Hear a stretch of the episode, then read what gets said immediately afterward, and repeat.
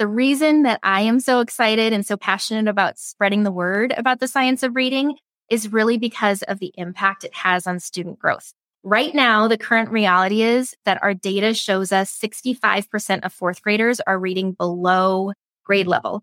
And the data shows us that when we use science of reading strategies, we can actually get 95% of kids reading by the end of first grade. Welcome to the Teacher Goals podcast. This is your host, Erica Terry from Healthy Wealthy Educators, and I'm so excited to collaborate with Teacher Goals to bring you a weekly show that equips educators with best practices and actionable strategies to achieve success in the classroom and foster a more connected and empowered school community. Here, we learn by engaging in honest discussions with innovative teachers, administrators, and educational leaders. Are you ready to achieve your teacher goals?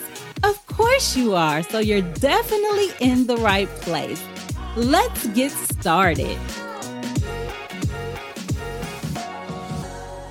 Hey there! Welcome to season three of the Teacher Goals podcast. This is your host, Erica Terry from Healthy Wealthy Educators. Super excited to be back with you all. We have such a great lineup planned for you this season, and it all starts today with our guest, Malia Hallowell from Playdough to Plato who is going to be sharing with us some science of reading tips and strategies that you can use as you are implementing the science of reading in your classroom. But before we get to that, I want you to know that you are invited to join us every Thursday at 7 p.m. Eastern Standard Time for our live interviews, which are always followed by a Q&A with the guest. And trust and believe, if you think you get a lot out of the interviews that you hear on the podcast. The Q and A's are so detailed. You will learn so much. Plus, if you have questions, you can get your questions answered directly from our guests. And I'm telling you that this season, you do not want to miss the live broadcast. So join us at Teacher Goals on Facebook, YouTube, LinkedIn, or Twitter every Thursday at 7 p.m. Eastern Standard Time. Now, speaking of phenomenal guests, I am so excited to share my interview from our first guest for season three, which was Malia Hallowell, who you may know from Playdough to Plato, but who's also going to be publishing her first book with Teacher Goals. So we are super excited to share all of her knowledge, tools, and resources related to the science of reading. Let me tell you, she brought the heat, y'all. I mean, she pulled out the whiteboard and was truly demonstrating how to implement the science of reading strategies in your classroom. So without further ado, here's my interview with Malia Hallowell. Hello, how are you? I am so great. I'm so excited to get to chat about the science of reading with you tonight. Yes, and we are so excited to have you on. We're going to be talking science of reading. We're going to be talking future publications, plus a whole lot more. And so before we dive into these strategies and really dig into literacy and how to improve reading, I want to learn about you for people that may not know you, may not have heard of Playdough to Plato. Let us know who are you? How did you get into education and how did you start such a phenomenal brand? Well, my name is Malia Hallowell, and I'm a national board certified teacher. And as you mentioned, I founded a site called Playdough to Plato about 11 years ago. I was actually on maternity leave with our second son, and I was really missing being back in the classroom. I was missing my kindergarten students. And so on a whim, I thought, you know what? I'm going to start sharing some of the activities that I'm doing with my three year old, some of the alphabet games, some of the math activities, and just put them out in the blogosphere. Blogging was was big back then. it, it, was really trendy. So I jumped on the blog train and pretty soon I had teachers reaching out asking me if I could turn these activities into printables that they could easily print off and use in their classroom and make 25 copies of right there. So I taught myself how to create printables and one thing led to another. And now all these years later, I have a reading course that I teach where I teach teachers how to actually implement reading instruction in their classroom. Playdough to Plato has become its own world where we're creating teaching tools constantly. So it's it's become definitely a full-time gig. Definitely a full-time gig. It's like you were, you know, a blogger, almost like you were teachers pay teachers before teachers pay teachers, right?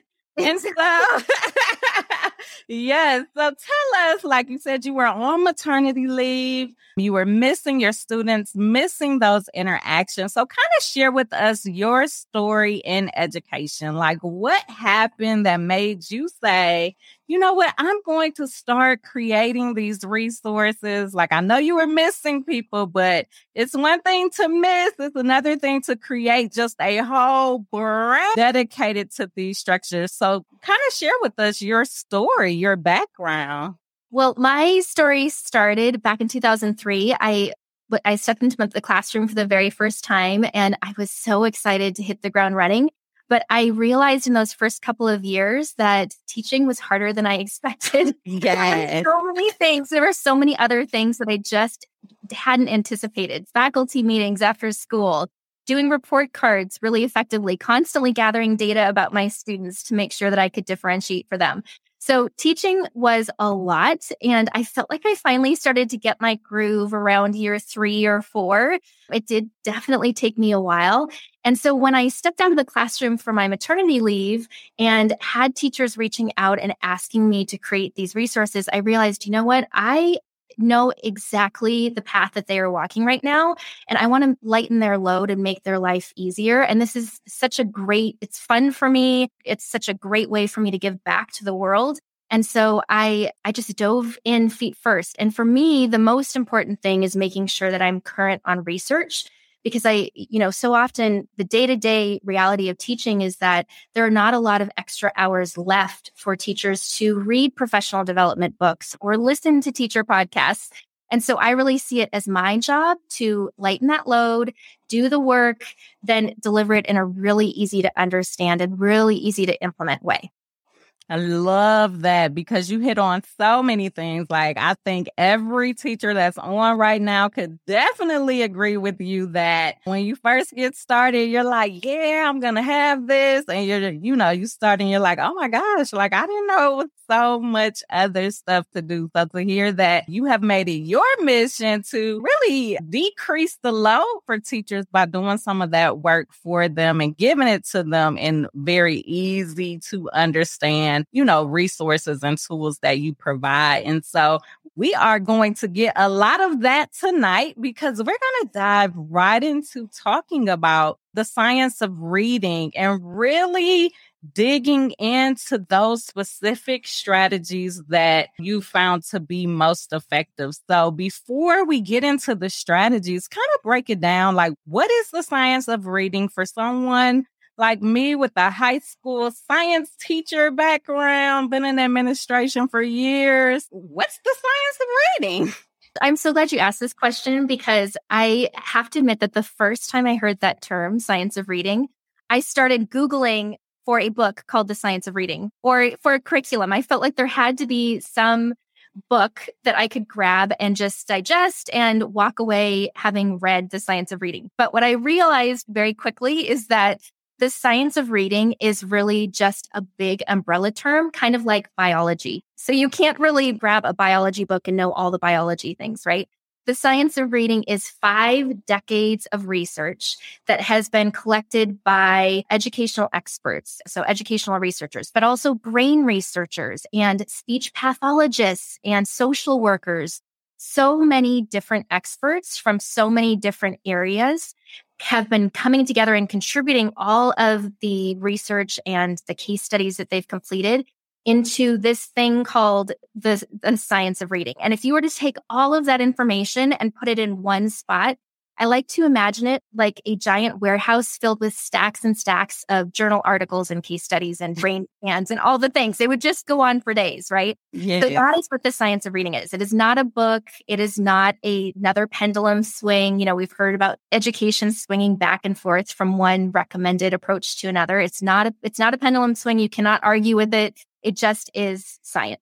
All right. And so I love the whole analogy of the pendulum because it is here to stay. It's not swinging from side to side, which is why it's so important for us to make sure that we have those specific strategies that we can use. So an administrator comes to a teacher and is like, we're doing the science of reading this year. And, you know, the teacher's looking like, what? And so kind of walk us through like, what are, you know, some of the strategies that you found to be most effective? Or where should someone start if they're just beginning to implement the science of reading into their classroom? I love this question because this is probably the number one question I get asked by teachers because it's hard to know where to begin. You don't know if you should grab a science of reading book or take a training. There are really three specific tweaks that I recommend every teacher makes right away because once you see the impact that these small little changes in your teaching can have on students' reading growth, you're going to be extremely motivated and excited to make even more changes in your classroom simply because the the impact is so significant. So, number 1, start teaching phonological awareness every single day. We used to think of phonological awareness, which is a big bucket that includes things like rhyming and breaking words into syllables like L, a, funt. So we used to think of all of those skills, those phonological awareness skills, as pre K and kindergarten skills. But what the science has actually shown us is that students actually need to practice those skills every day, all the way up through fifth grade. So if you are an intermediate teacher, so you teach third, fourth, or fifth grade, you might have students in your class who are really struggling with reading. You've tried mm-hmm. everything in your toolkit and still nothing is working. Well, what you might actually find is that they don't need to work on more advanced reading skills. What actually is happening is they have holes in these very foundational, basic, beginning level skills called phonological awareness. They're not able to rhyme. They're not able to hear the individual sounds in a word like cat, at. So as teachers, we can help fill these holes by simply practicing phonological awareness every single day, all the way up through fifth grade. That's number one. Number two is making sure to explicitly teach phonics skills. When I started teaching back in 2003, it, all the rage was to get good books in kids' hands and have them figure out how to read on their own. We kind of thought that reading was something that they would pick up naturally and mm-hmm. that they would be able to connect the dots on their own just by having time to practice it. But the research has actually shown us that is not true. Only 10% of kids will be able to quote unquote naturally learn how to read. For all of the other kids that are in your classroom, they're going to need you to connect those dots for them. They're going to need you to show them the letter B and tell them that that letter B makes the B sound in bat and ball and all the other B words, right? Mm-hmm. So make sure to teach phonics lessons and be really clear that we are connecting a letter or a letter letter combination with a specific sound. So that's number 2. And then finally number 3 is swap out your sight word flashcards and word walls for sound mapping. so I again back in 2003, I would give all of my kiddos piles of sight word flashcards every week and they would go through and they would look at those cards 5,000 times throughout the week. And I would cross my fingers on Friday and hope that they'd memorize them. The reason that it took so many exposures is because we now know, based on research, that students do not learn how to read based on visual memory. The way that they're actually learning how to read is by sound. So, what we want to do is take a word like cat and have kids hear the sounds in that word, k, at, and then connect those sounds to the letters they need to spell them. So the k is spelled with the C, the a is spelled with an A, and the t is spelled with a T. Suddenly, when they have connected each of those sounds that they hear to the letters that are used to spell them, it's like a door has been unlocked for them and they'll be able to memorize that word in just four or five exposures. So think about that for just a second. It gives me goosebumps. This is why I get so excited about the science of reading because think about as a teacher, if you used to have to have kids look at a word 500 times in order for them mm-hmm. to remember it, and now you can have them memorize it in just five times, how powerful, how much easier is it for them to be able to learn? Yes, love that. So, just to recap for someone that may have come in right now, you have given us three tweaks that we can make if we're just starting off with implementing these strategies for the science of reading.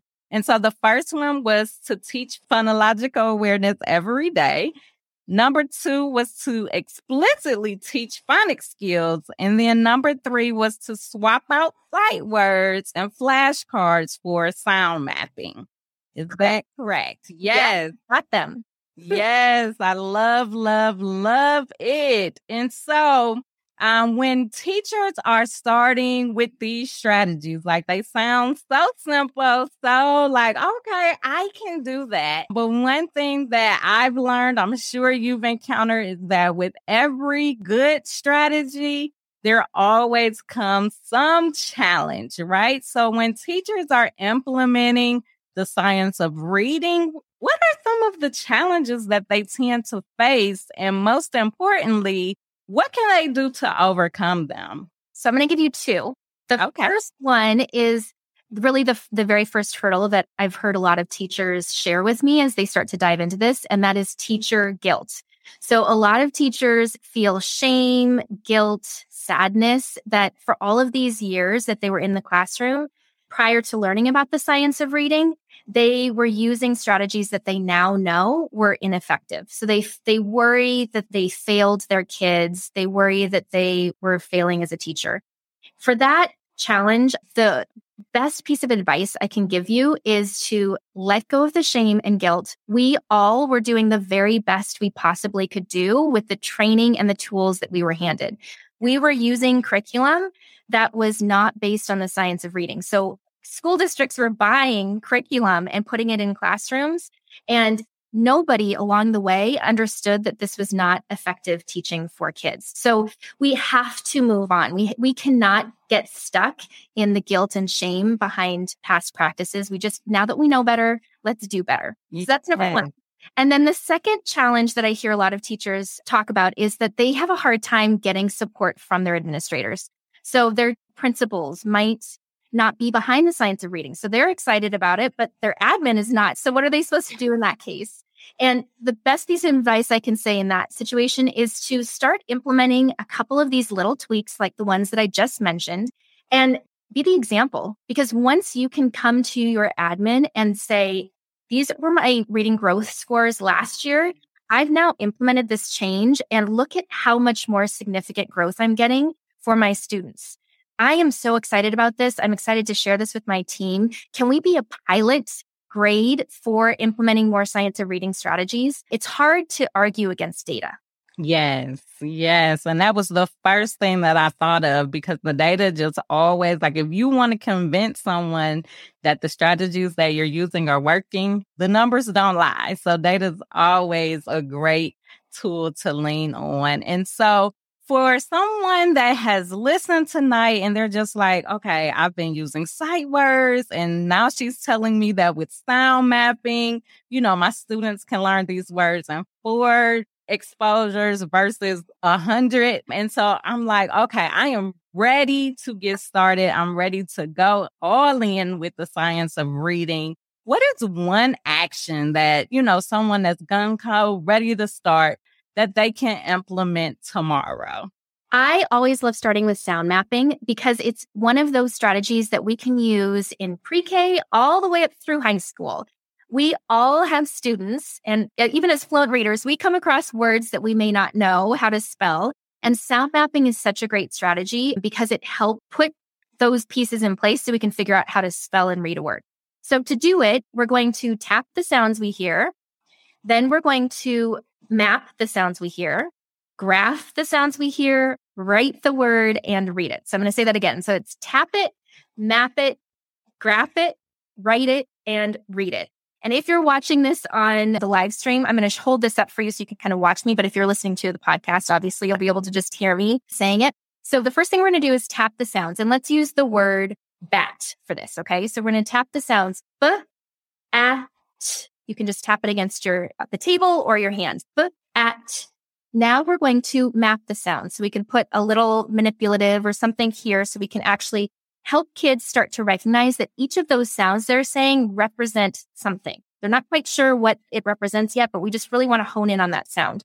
So we can take little counting chips and we'll put them in this each of these boxes. So b at now we're going to write or graph the sounds, which means writing the sounds that we hear. So we want to connect that sound to the letters. So the first sound was b. Now we have a, and now we have t. We're going to write the word the whole complete word, bat, down at the bottom, and then we're going to read it, bat. So we tapped it, we mapped it, we graphed it, wrote it, and read it. And now that's one time. We just repeat it four more times, and it should be logged into our brains.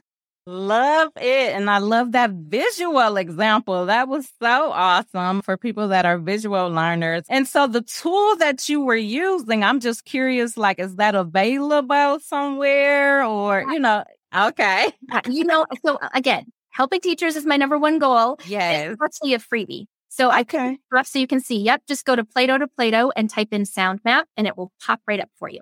I love it. So we will make sure that we include that link as well on the show notes. And so any final words of wisdom for, you know, someone that is new, uh, maybe this is their first time really getting some practical strategies that they can use for the science of reading. Any final words of wisdom? For me, it keeps going. I keep going back to the why behind this. The reason that I am so excited and so passionate about spreading the word about the science of reading is really because of the impact it has on student growth. Right now, the current reality is that our data shows us 65% of fourth graders are reading below grade level. And the data shows us that when we use science of reading strategies, we can actually get 95% of kids reading by the end of first grade. So think about the difference in those numbers. We can have, we can keep doing what we've been doing all along. And by the time kids get to fourth grade, we know a majority of them are still going to be below where we need them to be. Or we can use these other strategies and we can get 95% of our kids reading by the end of first grade. It's just so, it's such an amazing opportunity for us as educators. And the great news is it can be really easy to implement. You just have to have great resources that make it easy for you to, to do just that.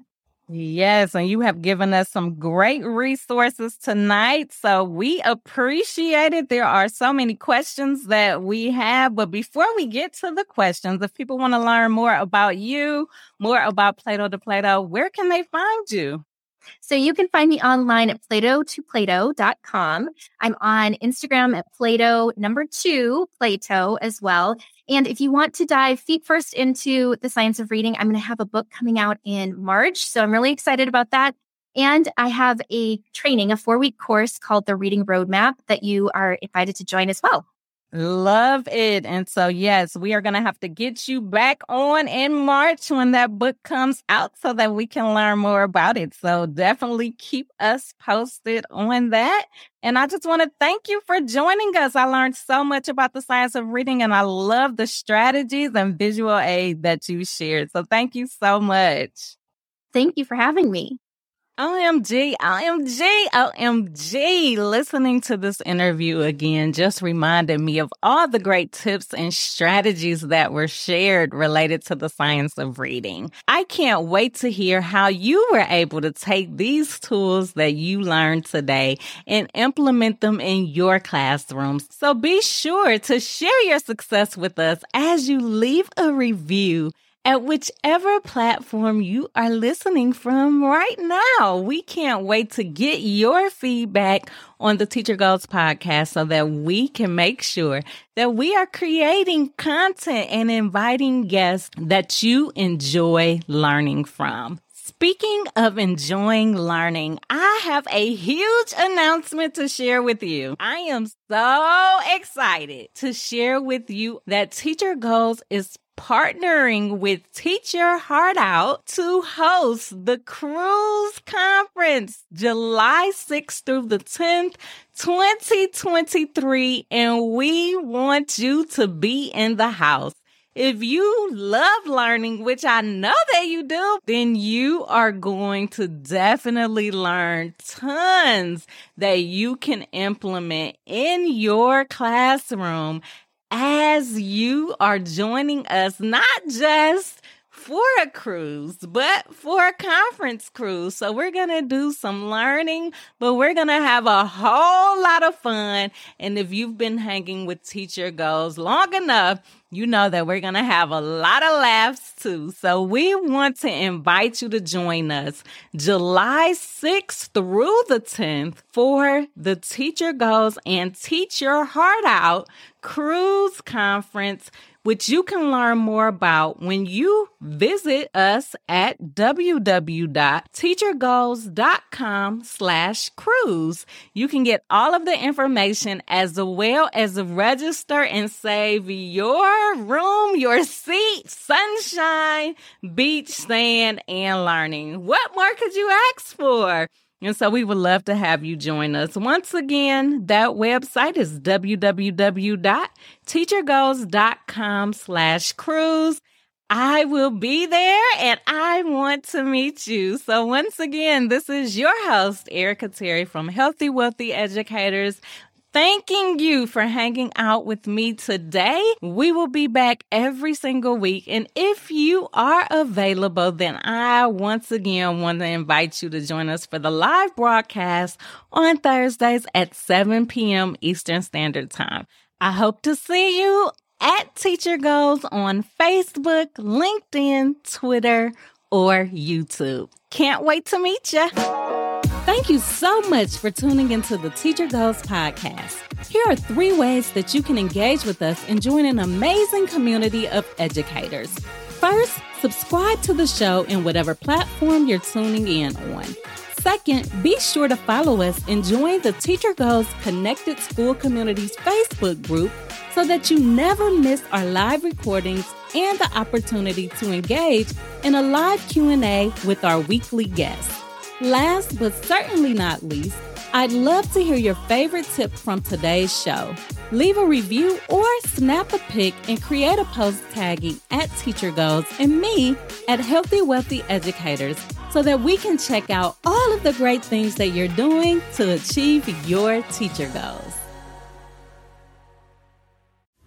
Teacher Goals and Teach Your Heart Out is sponsoring a 2023 Bahamas cruise open to all educators. Guests such as spouses, family, and friends are also welcome to attend. There is an amazing lineup of speakers, and you can book your PD at sea now by putting down a $200 deposit. Attend the Sail Away Party Thursday, July 6th in Port Canaveral at 6 p.m. in preparation for Cruising Friday. You will return Monday, July 10th at 8 a.m. Scan the QR code now to sign up. You don't want to miss it.